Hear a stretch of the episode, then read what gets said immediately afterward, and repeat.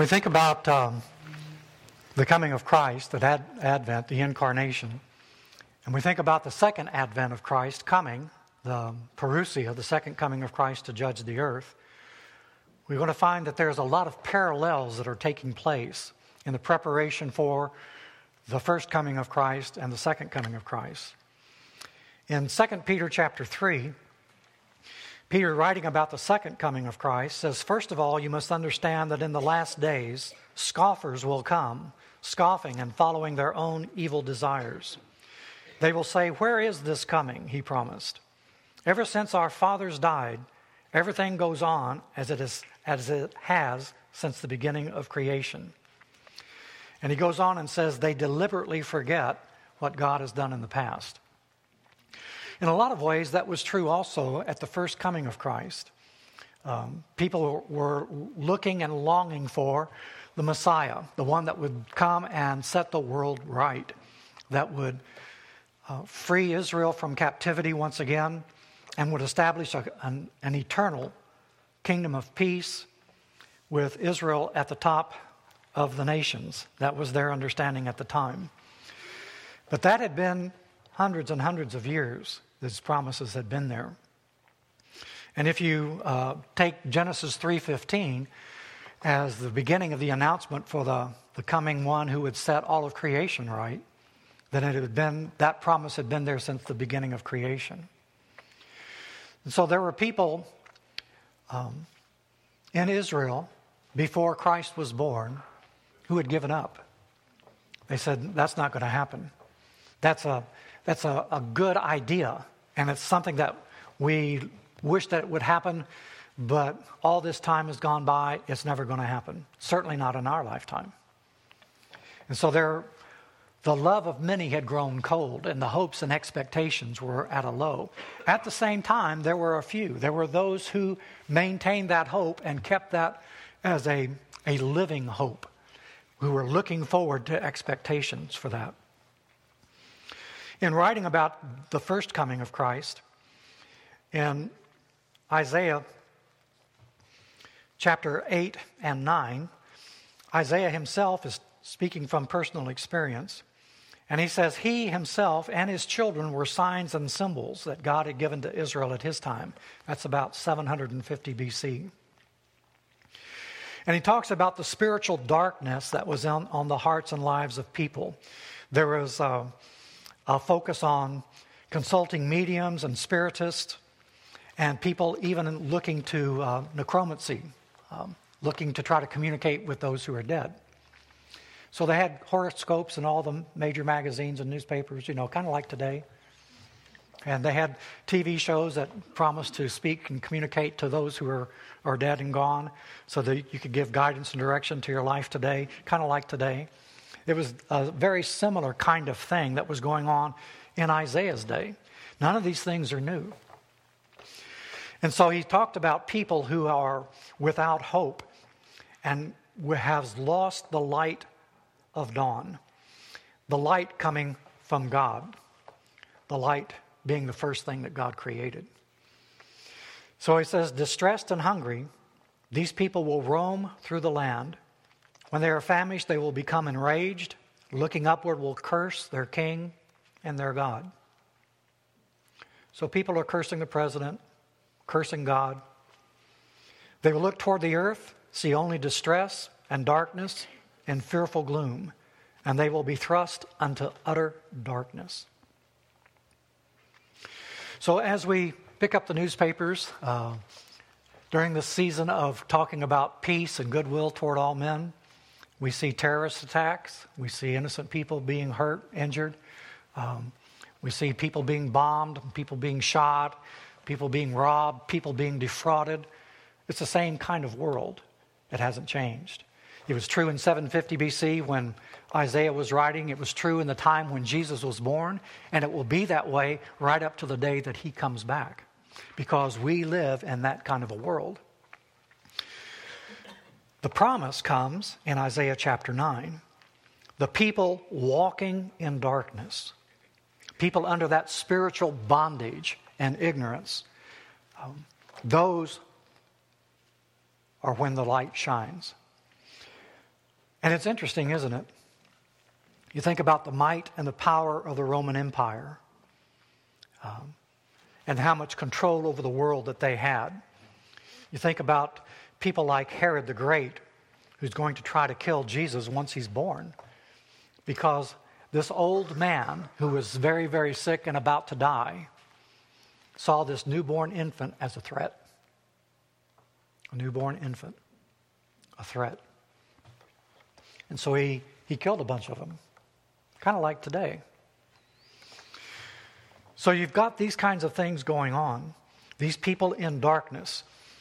And as you go back right from the very beginning in Genesis chapter 1, there was darkness over the face of the deep, and God spoke. And into that darkness, He created light.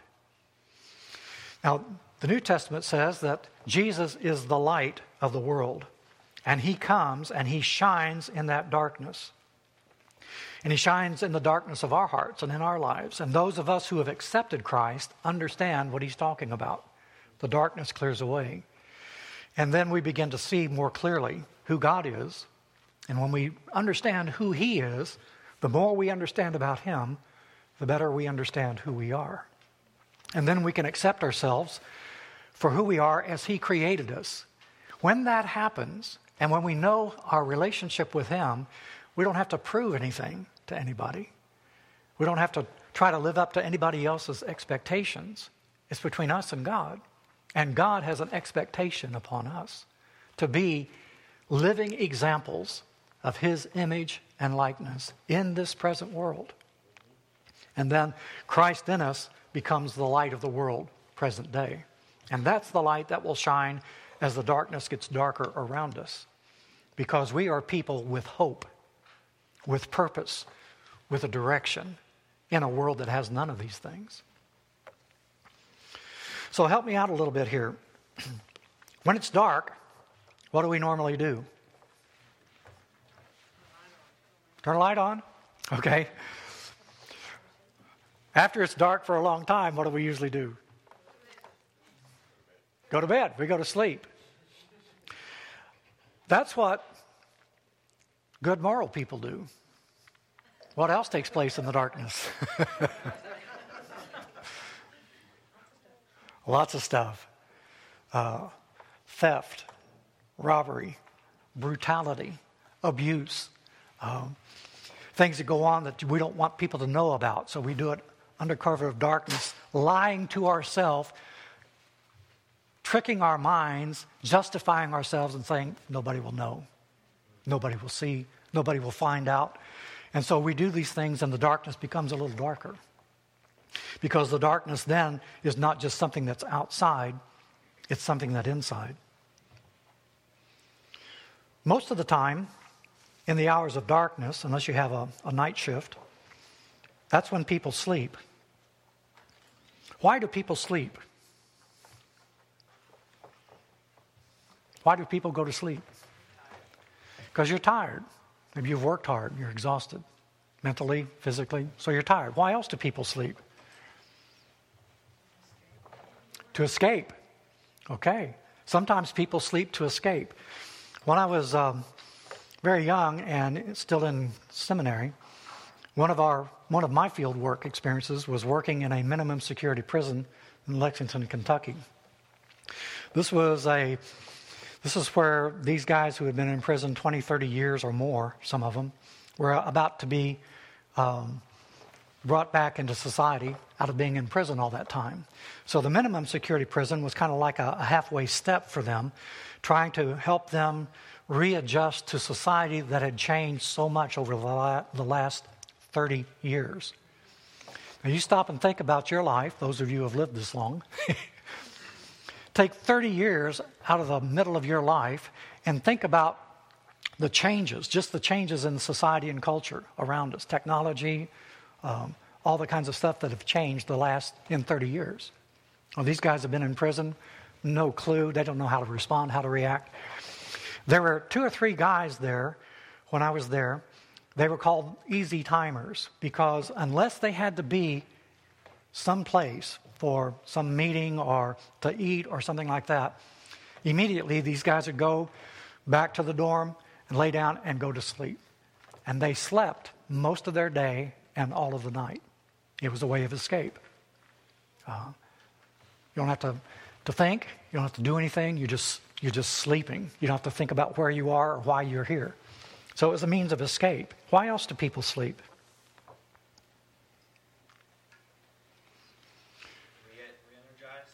to re energize because um, we've exhausted ourselves and we, we need to recharge. Other things. Another one of my field work experiences was in a mental hospital.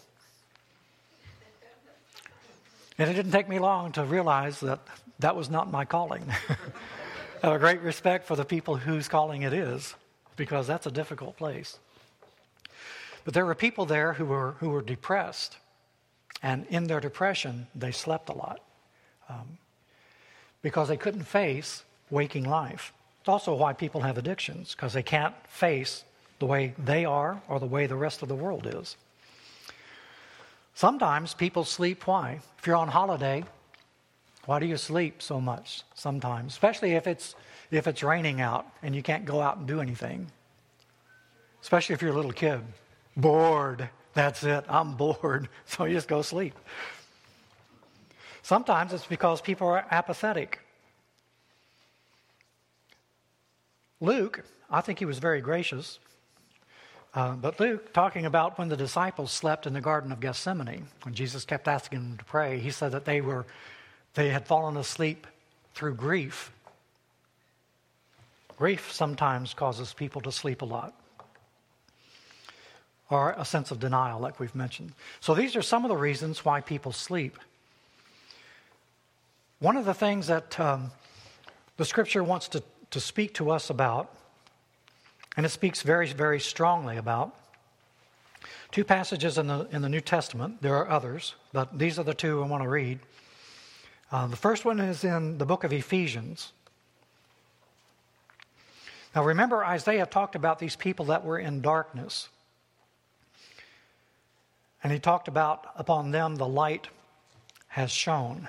And the light that he was talking about was the birth of this child, this little baby.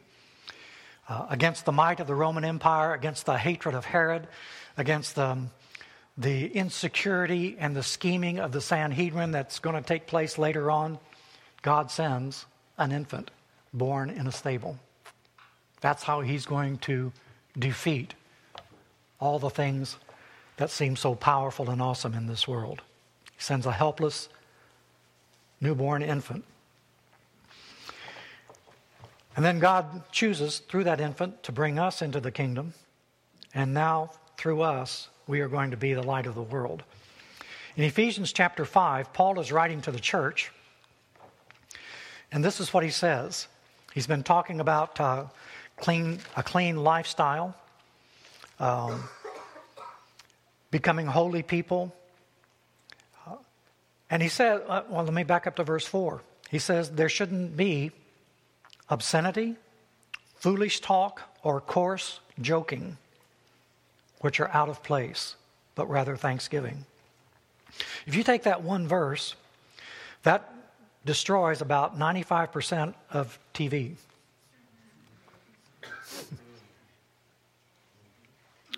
Just looking. No immoral, impure, or greedy person, such a man is an idolater, has any inheritance in the kingdom of Christ and of God.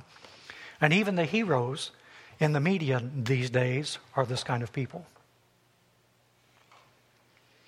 Let no one deceive you with empty words, for because of such things God's wrath comes on those who are disobedient. Therefore, do not be partners with them. Do not partake in what they're partaking of. Do not go along with them in the things that they're doing or saying. now, these are the verses I wanted to read. For you, us in the church, were once darkness, but now you are light in the Lord. Live as children of light. So, if we know Christ, then it ought to be reflected or shine through our lifestyle, our relationships, our activities, our attitudes, our vocabulary. You were once darkness, now you are light in the Lord. Live as children of light. For the fruit of the light consists in all goodness, righteousness, and truth, and find out what pleases the Lord. So, again, the focus of our, our society, social networking, and all of that, most of it is on me and mine. We're wanting to do what pleases me. Uh, all commercialism, all advertising is geared around that, isn't it? You deserve it. You've earned it. Go ahead. You're worth it. And you stop and you think, you think, well, yes, I am. yes, I do. and that's a lie. It's all just there to get your money. It's a manipulation of you to get your money. They don't care about you. They don't care about what their product will do to you, even if it's harmful to you. They don't care. What they do care about is your finances. They want to make your finances theirs, and then they will be happy. And again, it's this selfish self centeredness.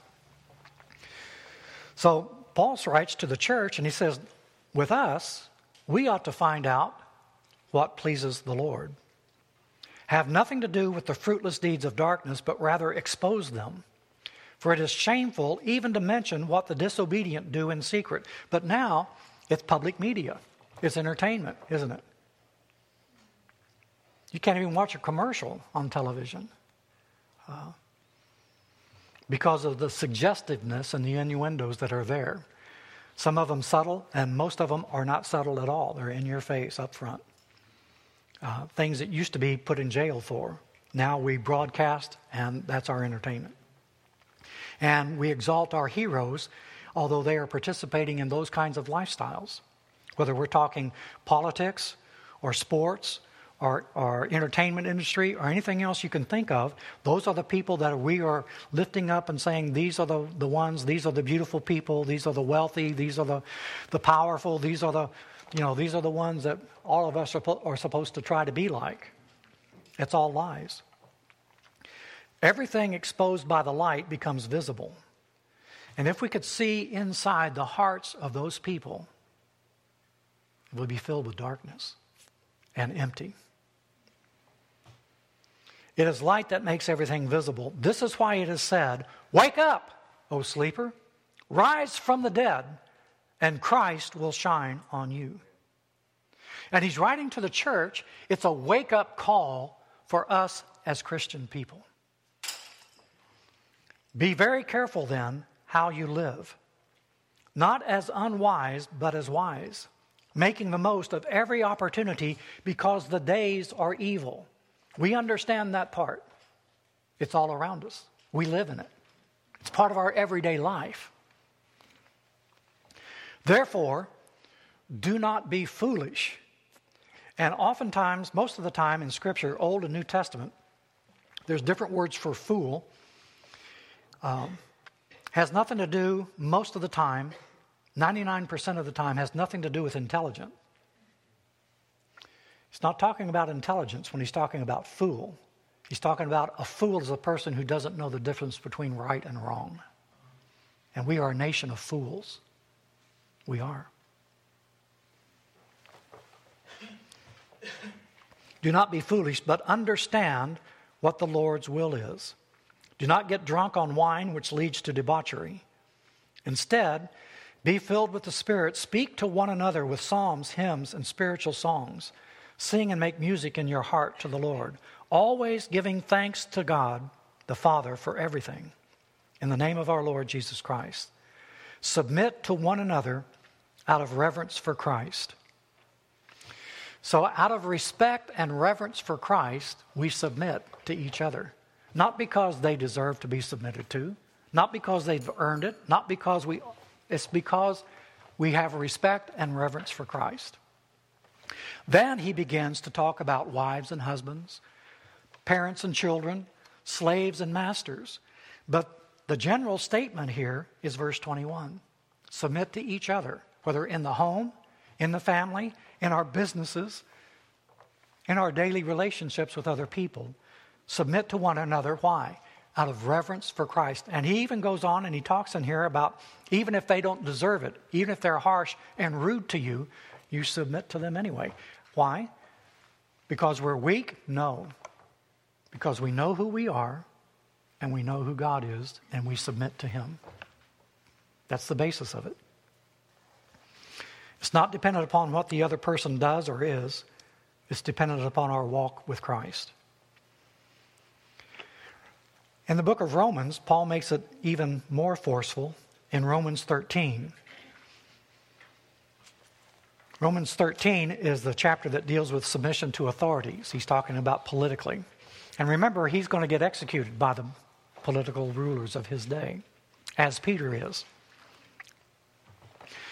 And so he starts off in Romans 13, starting with verse 8 Let no debt remain outstanding except the continuing debt to love one another. For he who loves his fellow man has fulfilled the law. And he lists a bunch of the commandments here. And then he says, Love your neighbor as yourself. And that's the one rule that sums up all the commandments as far as people are concerned. Love does no harm to its neighbor, therefore, love is the fulfillment of the law. And so, again, what he's talking about is personal relationship. This is our witness in the world, this is our relationships with people. Do this verse 11, understanding the present time. He's talking to us, he's writing to Christian people. Do this understanding the present time. The hour has come for you to wake up from your slumber because our salvation is nearer now than when we first believed. The night is nearly over. Day, the day is almost here. So let us put aside the deeds of darkness and put on the armor of light. Let us behave decently as in the daytime, not in orgies and drunkenness, not in sexual immorality and debauchery, not in dissensions and jealousy. Rather, clothe yourselves with the Lord Jesus Christ, and do not think about how to gratify the desires of the sinful nature. Because the desires of the sinful nature, that's where all sin begins. It begins inside. The outward deed, that's just the fulfillment of what we've already decided in our own minds and in our own hearts. So it's not all negative.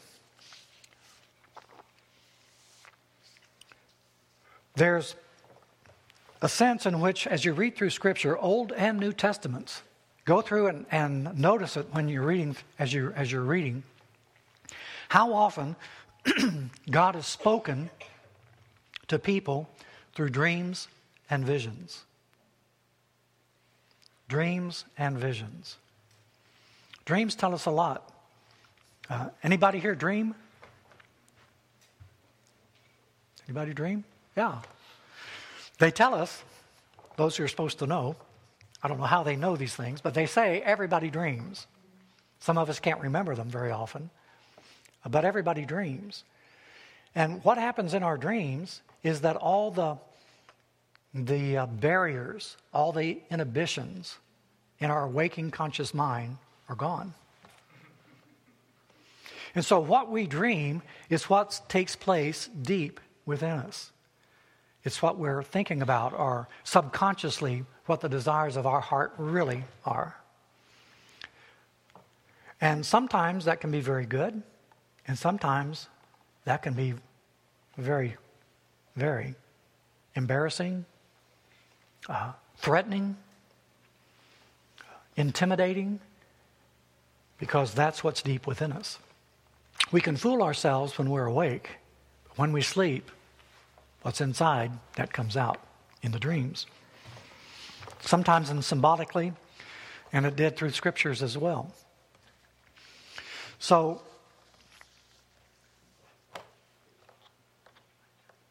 God oftentimes speaks to us in our dreams and visions because that's the only time He can get our attention. Because when we're awake, we fill our minds and our ears and our eyes so much that they're, you know, God's trying to speak to us and we're too busy, too preoccupied, too wanting to know what I'm doing instead of what God's trying to say to me. And we, are so cluttered. And when we go to sleep, oftentimes those things go away. Have you ever been wrestling with a problem or a decision that you have to make, and you go to sleep and you wake up in the morning and you've got a plan? You have an idea, you have a direction, you have a sense of purpose. Because while our conscious mind was asleep, uh, our subconscious mind says, answer is really simple. You knew it all the time, you just didn't take time to really look deep within. And this is what the solution is. And you wake up in the morning and you're at peace and you know and you go do it. Most of the time, those things work. So, those are the kinds of things that take place. There's a verse in Song of Songs, Song of Solomon, chapter 5, verse 2. And this is the woman who's thinking about her lover, but this is what she says I slept, but my heart was awake. That's the context in which God speaks. I slept, but my heart was awake. And, you know, we can pray. What's the last thing you think about before you fall asleep? Or reading a book? Watching a movie? Um, doing something else? What are you thinking about when you go to sleep? We teach our children to pray before they go to sleep. I wonder how many of us as adults, other than praying with our children, when you or I go to sleep, what are we thinking about? Are we praying? Are we asking God to speak to us, to give us His peace if we're upset, His solace if we're grieving or, or lost? What are we asking God to do before we go to sleep? And as you read through the scripture, you find out that God speaks to the awake heart. And though the body is asleep, the heart's awake, and God begins to speak. Job talks about it very, very clearly, twice in Job chapter 4 and again in chapter 33. It happened to Abraham, Jacob, Samuel, Daniel, Zechariah. In the New Testament, when we're looking at uh, the birth of Christ, four times in the gospel, first two chapters of Matthew, four times, God speaking to Joseph, the husband of Mary, in dreams giving him direction and guidance. It's a godly man. He was open and obedient and willing to hear what God had to say for him. And the whole point of this, the reason God speaks to them in their dreams, is not just for information. When they awake, they awaken to awareness and obedience.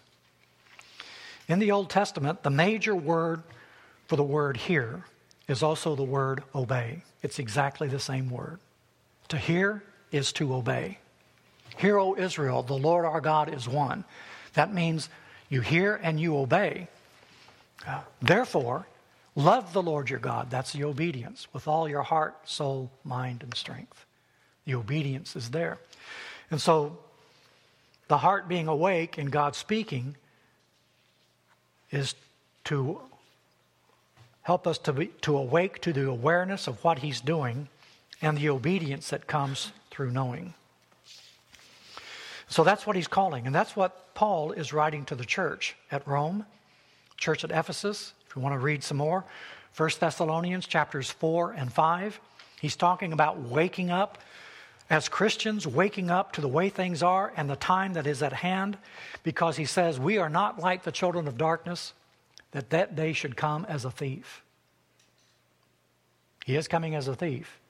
And what he's saying is, as Christians, because we know him, we are prepared. And so whether he comes tonight or a thousand years from now makes no difference to us. The idea is that we are prepared for his coming. And when he comes, we will be ready.